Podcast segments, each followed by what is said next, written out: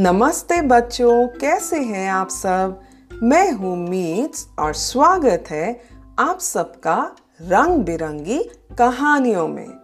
बच्चों, क्या कभी कोई खाने की टेस्टी चीज़ देखकर आपके मुँह में पानी आता है?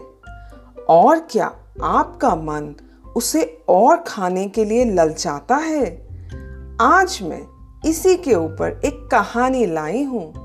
जिसका नाम है लालची चूहे जी। और जिसको लिखा है हरमिंदर ओहरी जी ने।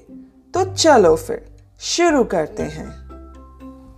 एक दिन चूहे जी को एक बड़ा सा बन मिला। मैं इस बन को घर ले जाऊँगा, वह बोले। उन्होंने बन को पीछे से खिसकाया। बन नहीं हिला। उन्होंने आगे से खींचा। बन नहीं हिला। दाएँ से धक्का दिया। बन नहीं हिला। बन के पीछे से भागे और बाएँ से धक्का दिया, पर बन नहीं हिला। हम्म मैं इस पर रस्सी बांधूँगा। इसे खींचकर घर ले जाऊँगा।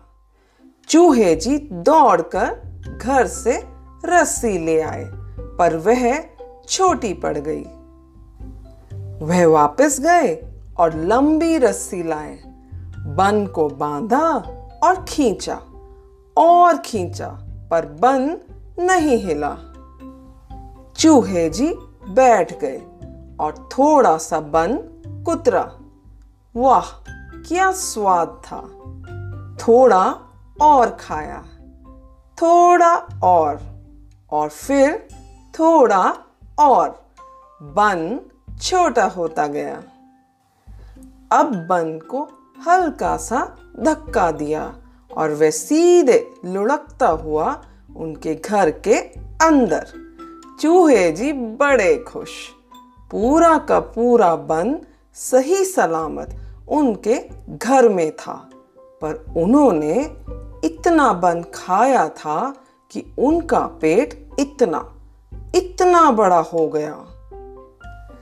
चूहे जी ने खुद को बड़ा धक्का लगाया, पर अपने घर में नहीं घुस पाए। अपने दरवाजे के बाहर चूहे जी पेट पकड़कर बैठ गए। इतना सारा बन नहीं खाना चाहिए था मुझे। किसी के साथ बांट लेता तो कितना अच्छा होता। तो बच्चों, कैसी लगी आपको ये कहानी? इस कहानी से हमें यह सीख मिलती है कि लालच बुरी बला है और हमें अपना खाना सबके साथ शेयर करके खाना चाहिए। अच्छा बच्चों, अब मैं चलती हूँ और अगली बार मैं आप सब के लिए एक नई कहानी के साथ फिर से आऊँगी। तब तक के लिए बाय बाय